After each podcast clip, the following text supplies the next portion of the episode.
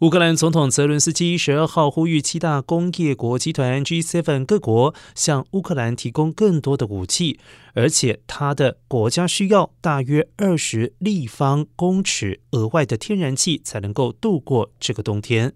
泽伦斯基强调，针对我国发电厂的恐怖攻击，迫使我们使用比预期还要多的天然气。这就是为什么我们在这个特殊的冬天需要额外的支援。他也呼吁俄罗斯朝着外交解决方案跨出具体而且有意义的一步，而且俄罗斯军队应该在耶诞节之前离开乌克兰的领土。